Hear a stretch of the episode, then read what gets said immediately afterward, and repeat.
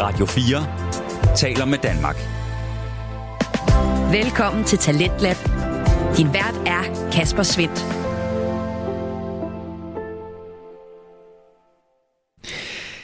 Og for første gang i år, så har jeg endelig fornøjelsen igen af at præsentere dig for Danske Fritidspodcast. Og jeg har endelig muligheden for at komme tilbage i den her verden af danske amatører, som giver os nye stemmer, fortællinger og holdninger, og endelig chancen for at give det videre til dig. I aften skal vi høre fra et øh, helt hold af værter, for jeg har nemlig nogle øh, episoder med fra Ronde Højskoles efterårs elevhold. Derudover så runder vi også aften af med en øh, klassisk fritidspodcast, i hvert fald i sådan Talent Lab Regi, når vi skal høre fra Frygteligt Fascinerende. Men først her et par klip fra det, der venter. Jeg kunne få lov til at prøve at cykle.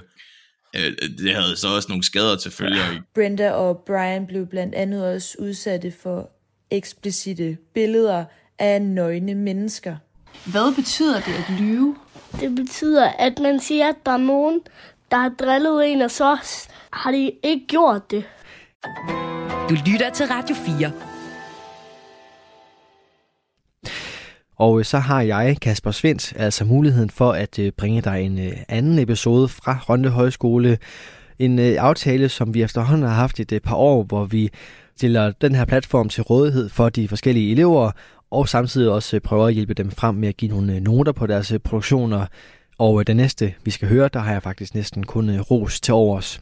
For Mark Brink, han har lavet en podcast episode, der hedder Den øh, Blinde Vej, og øh, den består af et interview med hans ven Anders Blok, der er svagt seende.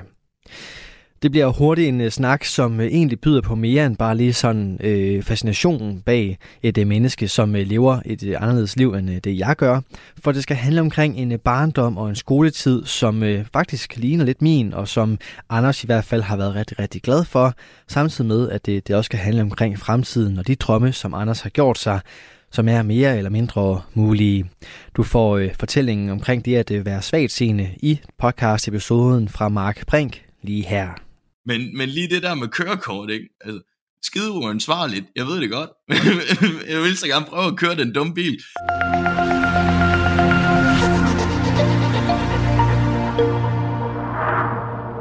Luk øjnene. Forestil dig så, at du ikke bare kan åbne dem igen. Alle de små ting, du normalt ikke tillægger særlig meget energi i din hverdag, bliver pludselig utrolig bøvlet. Ting som at bevæge sig ned for at handle, for derefter at forsøge at lave mad, kommer til at kræve virkelig meget.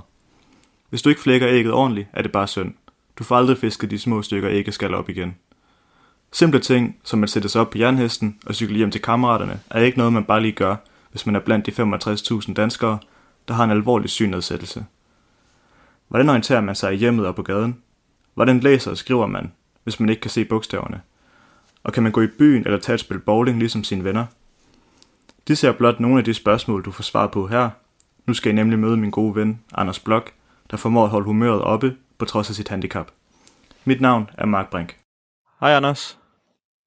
Hej Mark. Vil du starte med at præsentere dig selv? Øh, ja, det vil jeg gerne. Jamen, øh, jeg hedder Anders Blok, og jeg er 23 år gammel, og øh, lige her for tiden, der læser jeg sociologi og kulturanalyse på Syddansk Universitet i Esbjerg, som er sådan en uh, treårig uh, bachelor universitetsuddannelse, hvor jeg er på mit uh, femte semester. Og det vil sige, at jeg har læst, uh, hvad kan man sige, to et halvt år af den her bachelor, så jeg mangler lige et halvt år, og så bliver jeg, så får jeg en bachelor i, i sociologi og kulturanalyse. Ja. Og uh, jeg bor i, uh, i Esbjerg lige for øjeblikket, men har ambitioner om at flytte til en af de større byer, når jeg skal læse min kandidatuddannelse, tænker jeg. Godt. Jamen det lyder jo som en hver anden 23-årig, der er ved at tage en øh, videregående uddannelse. Men, øh, ja, det, det, det er sådan rimelig standard, kan man sige. Men der er noget, der, der gør, at øh, du måske har lidt flere udfordringer end de fleste andre i din alder. Øh, kan ja. du fortælle lidt om det? Ja, det kan man sige. Altså, jeg er født med en øh, øjensygdom, som der gør, at, øh, at jeg er det, man kalder for svagt seende. Det vil sige, jeg er ikke helt blind, men jeg har en øh, rimelig betydelig grad af nedsat syn, som gør nogle ting øh, mere udfordrende i, øh, i hverdagen. Øh, det er noget, jeg er født med. Det har jeg altid haft. Øh, Og øh, det er sådan en, øh, den øjensygdom, jeg har, den hedder Lebers congenite amorose. Det er sådan et eller andet latinsk udtryk, jeg aner ikke selv, hvad det betyder. Øh, I dagligt tale, så plejer man bare at forkorte det til LCA. Og, øh, og det LCA øh, sådan helt på et lavpraktisk plan øh, gør ved dine øjne eller dit øh, synsfelt, for at almindelige mennesker ligesom kan forstå det, det er, at øh, særligt i mørke, øh, der bliver det svært at, øh, at orientere sig. Altså jeg har brug for meget lys for at finde rundt, øh, og jeg har svært ved at fokusere på ting. Hvis det er, at du som seende skal læse et eller andet, øh, det kan være alt muligt bogstaver eller tal eller whatever på et skilt, så kan du bare kigge på det og ligesom bruge dine øjne til at fokusere. Øh, der har jeg faktisk også en anden øh, øjensygdom, der gør øh, sådan noget, det hedder nystagmus, som gør, at øh, mit synsfelt ryster øh, en hel del. Øh, så jeg kan ikke rigtig fokusere på, øh, på bogstaver og sådan noget. Øh, så ja, det er sådan det, er sådan det øh, øjensygdom på sådan et lavpraktisk plan, plan gør, det er, at øh, det er svært at orientere sig i mørke, og det er svært for mig at fokusere øh, direkte på ting. Ja, kan du komme med nogle sådan hverdagseksempler på ting, du måske har svært ved? Øh, ja, det kan jeg sådan set godt. Altså det vil måske være i, øh, i forhold til min, øh, min uddannelse. Øh, der, der er der jo øh, forskellige øh, ting, som det er, at jeg skal have hjælp til. Øh, simpelthen fordi, at det er umuligt at, øh, at gøre de ting med et, øh, med et synshandicap.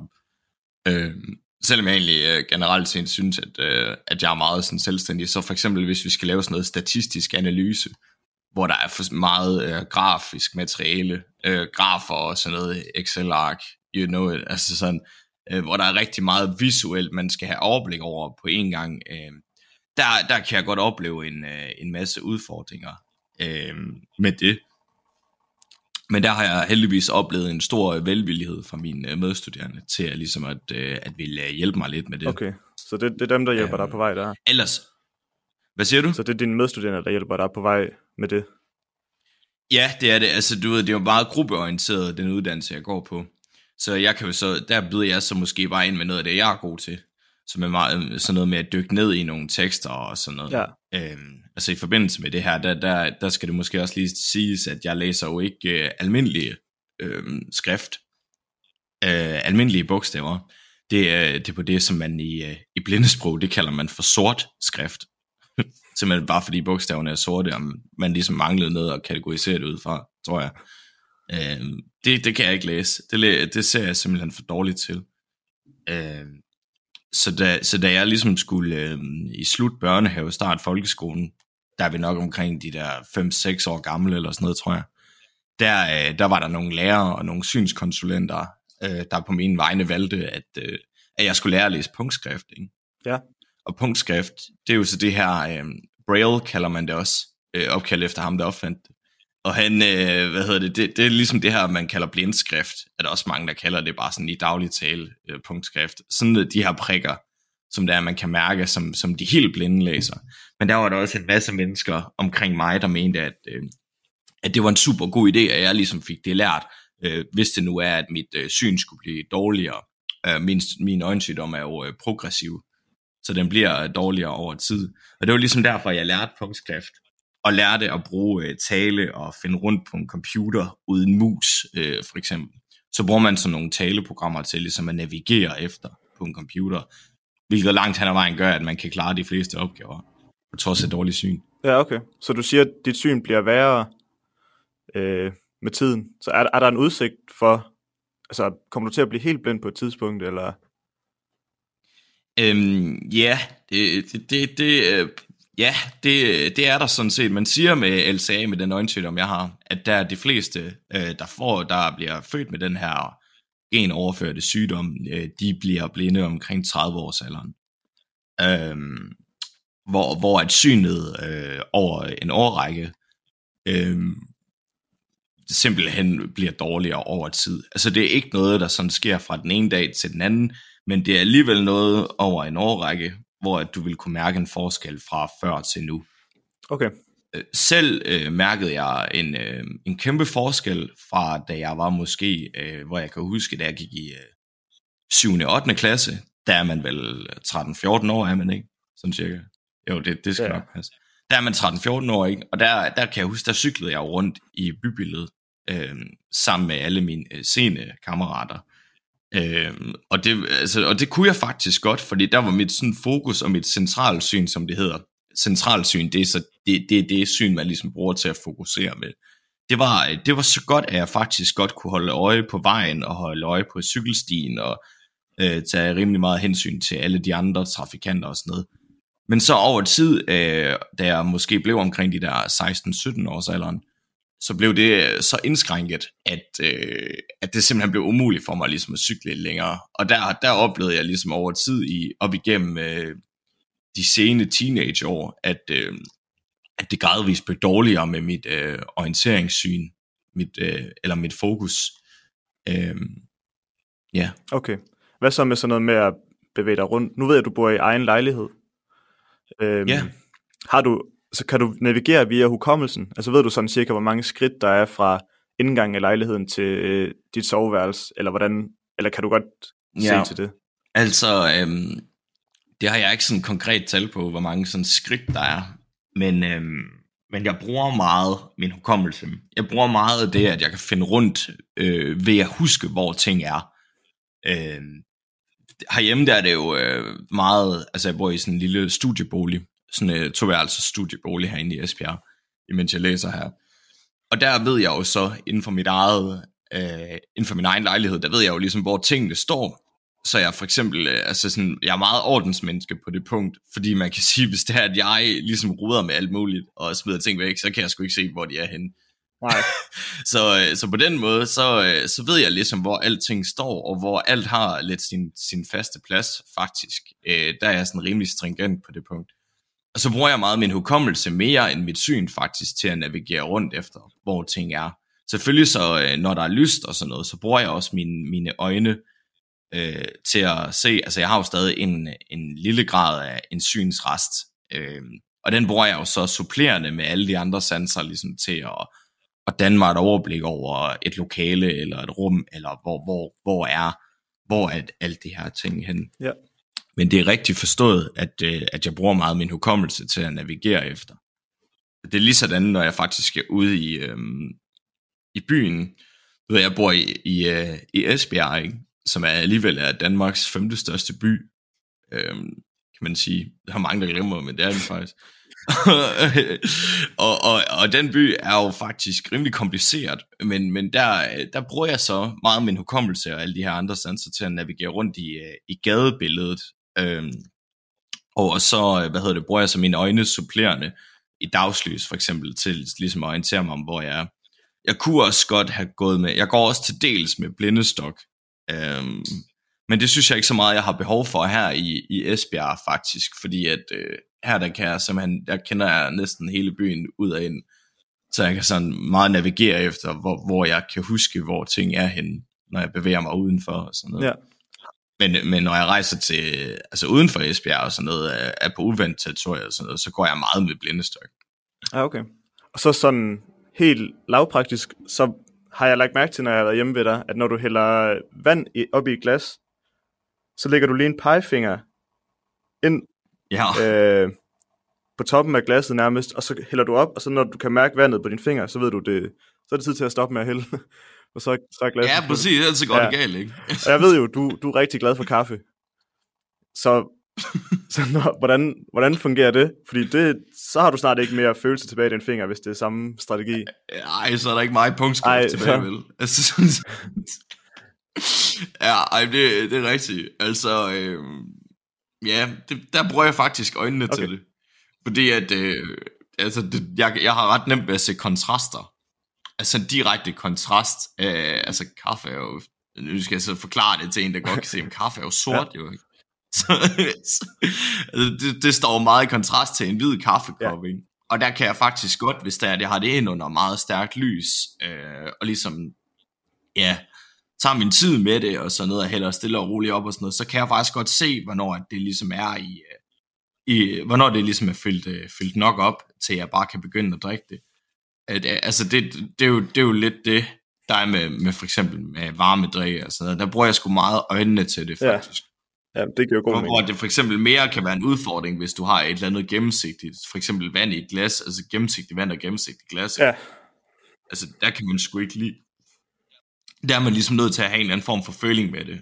Men det er faktisk også den der med fingeren, det, det kan jeg huske, det var faktisk også øh, en af de teknikker, man, øh, man hurtigt lærte, dengang, da, da jeg var lille i hvert fald, til at hælde op Ja, i okay. glas. Man kan, du, du, får undervisning i, i alle de her færdigheder. Altså sådan, øh, i hvert fald, eller ikke sådan undervisning, undervisning, men du får ligesom mm, forskellige guides til, hvordan du gør forskellige ting. Altså, finder rundt og, og laver, altså hælder op og gør rent og whatever. Altså sådan, der har du bare, der lærer man ligesom at bruge sine egne metoder, synes jeg, er min erfaring. Så kan det bevares godt være, at det tager lidt længere tid end, Ja, ja, end, end seende mennesker, men man får det gjort. Ja. Ja. ja. Jamen, det er godt at høre. Hvad så med, når du skal ned og handle, for eksempel? Kan du, kan du se, hvad, hvad det er for en ris, du tager fat i? Eller... Ja, der bruger jeg faktisk også igen meget hukommelsen. Fordi at øh, jeg handler faktisk øh, meget de samme steder. Hvilket egentlig gør, at øh, altså, du ved, jeg, jeg har egentlig oplevet, opnået en rimelig stor grad af succes med at, at, at ligesom finde ud af, okay, hvil- hvilke, hvilke butikker at jeg handler ind i. Jeg har sådan to-tre stykker, der jeg sådan nogenlunde kender. Og der ved jeg sådan øh, nogenlunde, hvor, øh, hvor, hvor de forskellige øh, ting, de står, de ting, jeg plejer at handle og sådan Okay. noget. Øhm, og det, det, det er faktisk, øh, det, der kan man sige, det, det der, hvor jeg drager fordel af, at jeg stadigvæk har lidt syn tilbage. Øh, fordi, fordi der kan jeg ligesom, ja, hurtigt orientere mig om, okay, hvor er det her, hvor er menneskerne i forhold til mig, og sådan noget, og hvad er det, jeg skal have fat i, og sådan noget. Så der bruger jeg meget hukommelsen også. Ellers så det, synes jeg, at øh, altså mit, mit mantra er jo altid, at folk er skide flinke, ikke? Så jeg spørger jo bare, det, hvis det er, at jeg ikke lige kan finde noget, øh, så, så har jeg sgu aldrig rigtig oplevet øh, nogen, ja, nogen, der ikke rigtig gad Okay. at hjælpe. Altså sådan på den Ja. måde.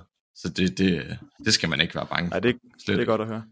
Hvad, ved du, øh, kan man få et tal på, sådan, hvor meget du kan se? Altså kan man sige sådan 5% af seende, eller Mm. hvordan kan man opgøre det?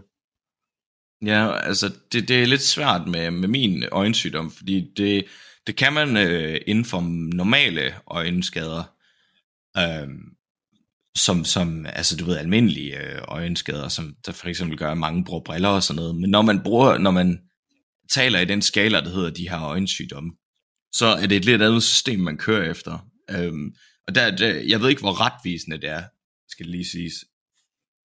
Men der er noget, der hedder en synsbrøk, som jeg blev øh, diagnostiseret med, da jeg var lille. Der bliver det ligesom målt, okay, hvor meget er det, du kan se, og så bliver det ligesom lagt på en eller anden form for måleenhed, så man kan, så man kan regne ud fra det, og ligesom give et billede af det.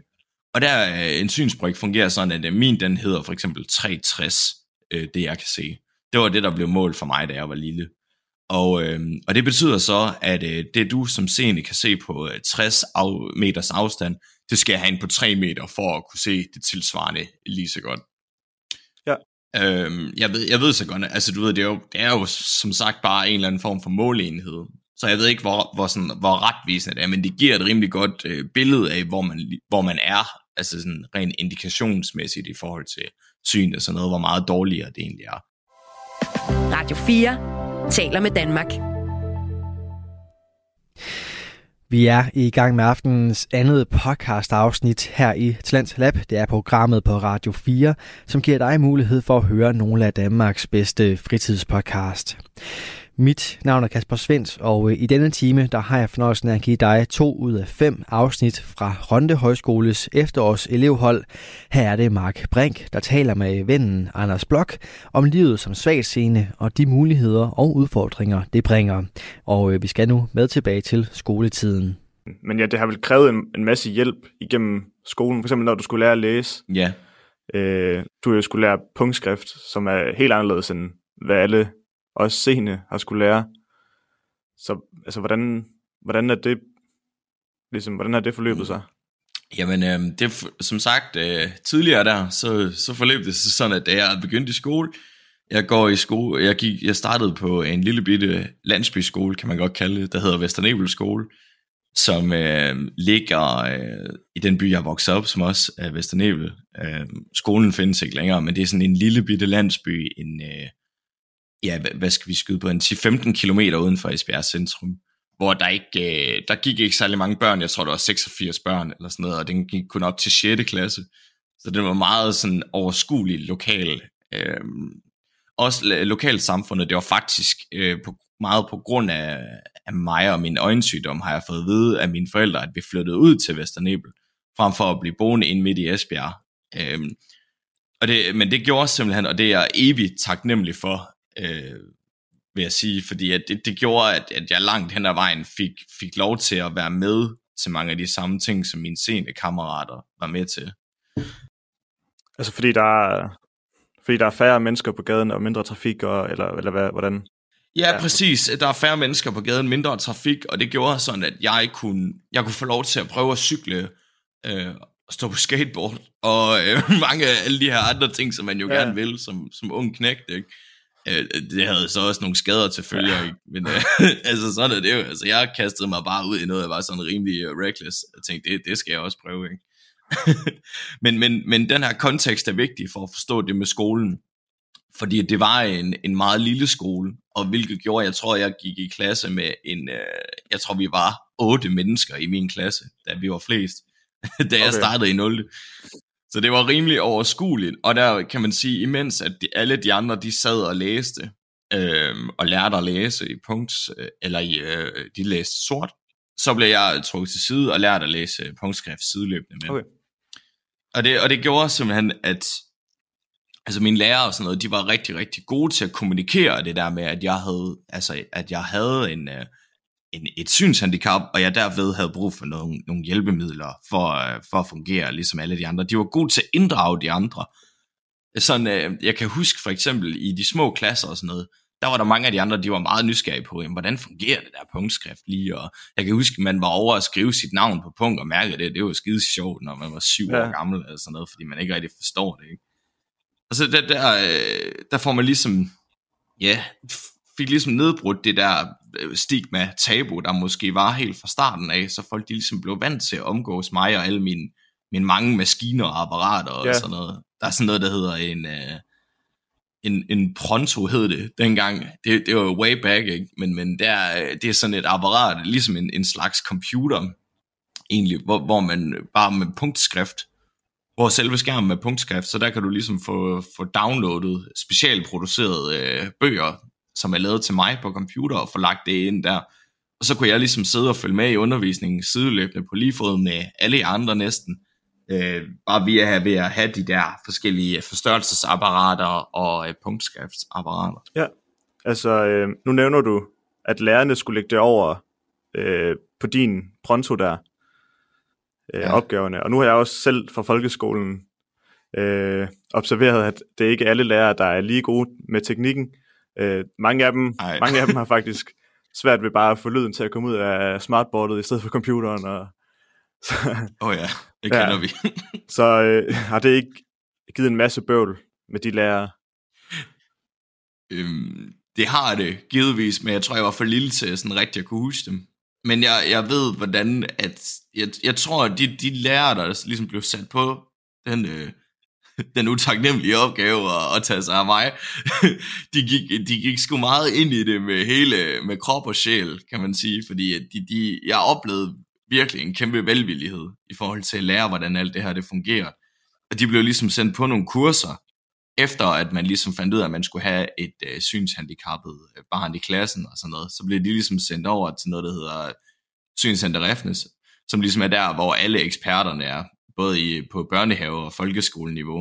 Øh, der røg jeg mine forældre også over, på, øh, efter at man ligesom fandt ud af, at, at jeg ikke kunne se og sådan noget så røg man ligesom derover for at få et, et indblik i, hvordan, er, hvordan fungerer den her verden med synshandicap, og hvordan skal man takle udfordringer og sådan noget.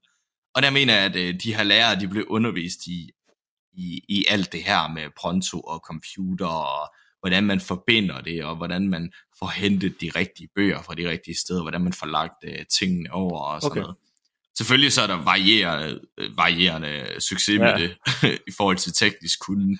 det, det, det siger sig selv. Altså, der var også nogle lærere, der, der virkelig var ude at skide med, med, ligesom du selv siger, altså bare helt øh, basisk øh, teknologi der. Så ja. det, det, det kan man ikke rigtig øh, blame dem, synes jeg ikke. Men, men jeg oplevede meget en, altså det kan godt være, at folk de havde svært med det, men jeg oplevede en stor velvillighed. Altså man, man ville det gerne, altså, og det smittede jo også af på mig, føler jeg egentlig. Ja. Selvom jeg nogle gange var lidt træt af, at jeg var anderledes end, end de andre børn på den måde. Altså for eksempel, jeg kan huske, at jeg havde meget ekstra undervisning, øh, især i de der 3., 4., 5. klasse, hvor at, øh, jeg blev undervist i øh, tifingersystem og øh, sådan noget, der hedder engelske forkortelser på punktskrift. Og det kunne jeg, altså, det kan jeg godt sige dig, altså, det kunne jeg slet ikke se mening i dengang, for jeg var jeg ville gerne ud og lege, ikke? og alle ja, de andre, de havde fri, og så skulle jeg sidde ind og tærpe det der. Men altså, det har jo så gjort det til det bedre nu, kan man sige. Men jeg kan huske, at i hvert fald inden for, for klassens, altså klassens rammer og sådan noget, altså det, der oplevede jeg stor velvillighed, men man kunne godt mærke, at, at jeg havde brug for lidt ekstra hjælp og sådan noget. Ja, godt. Hvis vi uh, tager et uh, break fra uh, det faglige, og så går over til dit sociale liv, øhm, ja. uden for skolen, hvor, hvor de fleste unge måske tager til nogle sportsaktiviteter, eller tager i biffen, eller tager ud i byen. Øhm, ja. Hvor meget af det er du med til? Jamen, jeg er faktisk med til meget af det. Øh, langt det meste, vil jeg faktisk sige. Øh, egentlig. Altså måske lige på, øh, med undtagelse af sådan noget med sport. det er jeg ikke så okay. vildt god til. sådan, det, sådan noget med bolde og sådan noget, der kommer flyvende hurtigt gennem luften og sådan noget, det, det har sgu aldrig rigtig, øh, det har aldrig rigtig været mig, heller ikke i idræt dengang. Øh, men, men jeg alligevel, altså jeg vil sige sådan noget med at tage biografen og, øh, hvad hedder det, tage ud i byen og øh, få et par øl og sådan noget, og bare hygge sig, altså sådan i al almindelighed, øh, ligesom alle andre unge mennesker gør, det har jeg ikke sådan noget problem med overhovedet. Okay. Fordi det, det, øh, ja, det, det føler jeg egentlig, det har jeg sådan gradvist lært op gennem min ungdom, ligesom at, ja, at, at håndtere egentlig. Og der oplevede jeg også meget sådan hjælpsomhed og velvillighed fra mine øh, kammerater, altså der var, der var aldrig rigtig, jeg havde aldrig rigtig haft en følelse af, jeg, jeg, jeg endte med at, at gå i en, øh, en rigtig god øh, klasse i folkeskolen, hvor, øh, altså fordi øh, den, Vesternebel, den før omtalte Vesternebel skole blev lukket i 2011, som følger af sådan noget offentlig besparelse og sådan noget. Så vi rykkede over til, til Brøndum skole. Og der, der kom jeg også i en klasse, hvor, hvor man lynhurtigt fandt ud af, at de andre børn fandt ud af, at jeg, jeg meget var ligesom alle andre, men at, at jeg selvfølgelig bare lige skulle, skulle hjælpes ja. lidt ekstra. Ikke? Og der, der tror jeg meget, at, at hele vejen ind i ungdomslivet og sådan noget, øh, med at gå til fester og i byen og sådan noget, der, der, øh, der var det bare meget naturligt for mig at følges med mine øh, jævnaldrende sene kammerater. Fordi at de ikke rigtig så det som noget, at jeg var med. Altså, de, de er jo simpelthen blevet så vant til, at Nå, jamen, det er jo bare Anders, og han har et synshandicap, men han skal da selvfølgelig være med på lige fod med alle os andre. Så på den måde, så har jeg altid, altså så er jeg bare blevet indført i det på, på samme måde, som mange øh, scene ligesom er blevet indført i det. Jeg har altid øh, været med i byen og sådan noget, til øh, privatfest og lavet alle de sjove ting, man nu laver ja. der, ikke? Altså, så det, det, det har ikke sådan, og det har jeg jo så bare gradvist lært, selvom jeg var lidt, lidt skeptisk ved det, øh, da jeg sådan skulle til at begynde med at gå i byen, fordi det er sådan, ah, hvordan, hvordan takler man nu det, og der er mange der er mennesker over det hele, og så noget, men, men der var jeg bare, der var jeg simpelthen bare, og det er jeg også e-, evigt taknemmelig for, jeg ramte simpelthen en gruppe af mennesker, for dem, det var det mest naturlige i verden at have mig med, og det, det jeg var så glad for, altså sådan på det punkt. Og det har jo også gjort, at, at det, det bare falder mig helt naturligt i dag, ligesom at, at tage ja. med til de der ting, for eksempel ud og spille noget pool, selvom man måske ikke lige kan se de der kugler ordentligt, ikke? men ved du hvad, vi prøver da at ramme alligevel, ja. eller sådan noget, sådan noget bowling, eller sådan et eller andet, ikke? altså hvor, hvor man bare tager afsted for at hygge sig, og drikke en øl og snakke, og så spiller man lige et eller andet supplerende, ikke? Jo, jo.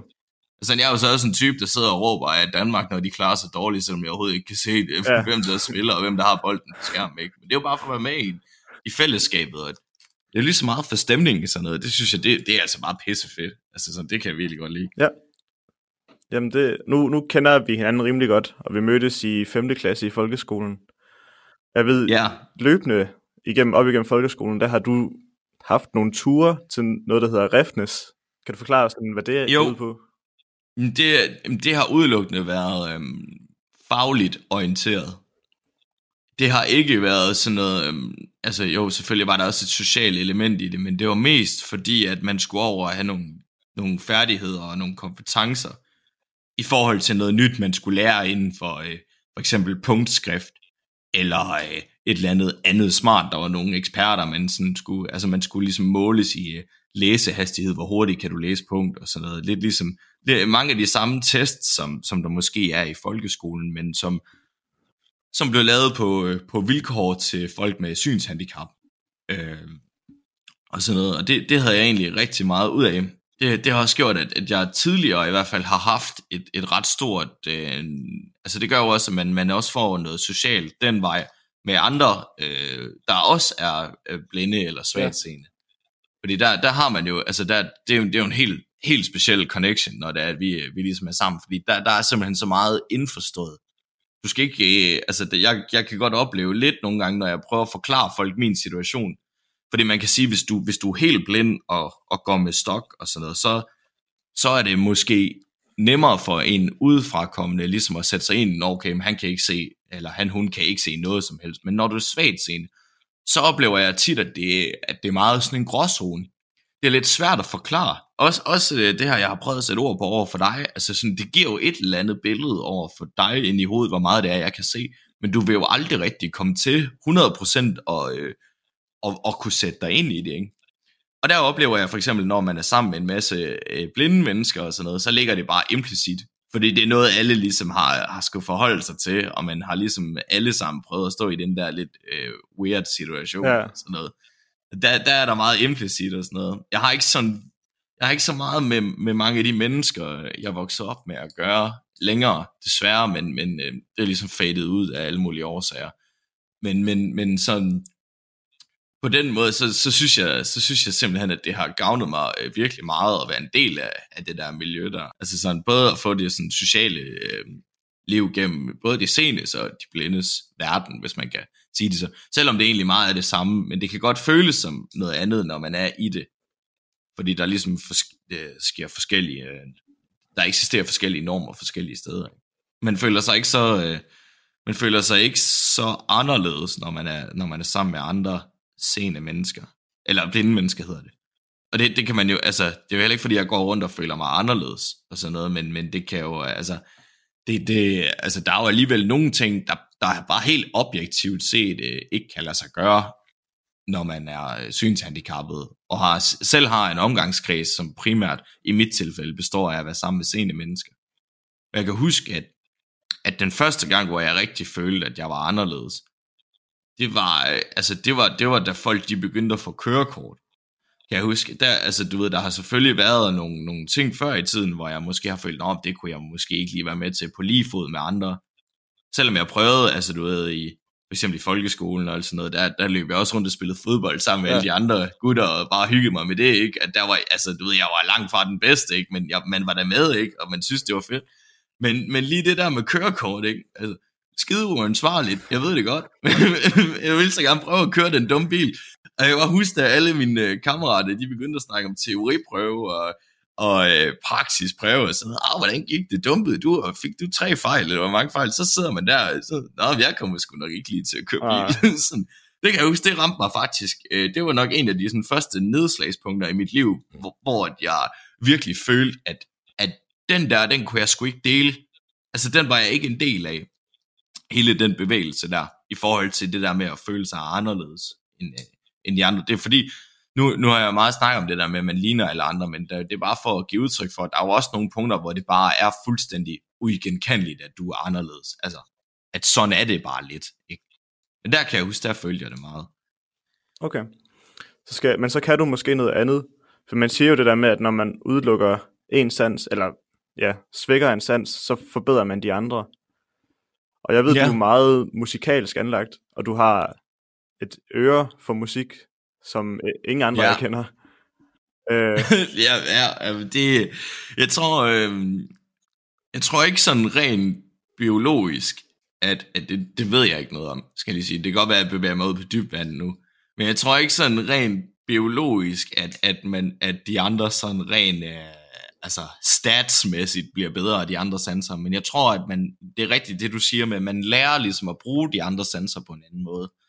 Fordi at man mangler noget, og så for eksempel øh, øh, høresansen, som, som jeg jo altså, jeg bruger på, på helt andre niveauer end, end mange af mine mm. kammerater. Altså, det, det, det er fuldstændig rigtigt. Især i forhold til musik. Altså der har jeg, øh, der har jeg udviklet det, der hedder absolut kan høre som, øh, som man udvikler i, i barndommen ubevidst, sikkert. Jeg har i hvert fald ikke, det er i hvert fald ikke noget, jeg har søgt efter, jeg ikke vidste det, men det gør simpelthen, at jeg kan høre, hvilken tone, der bliver spillet på, på et instrument, ikke?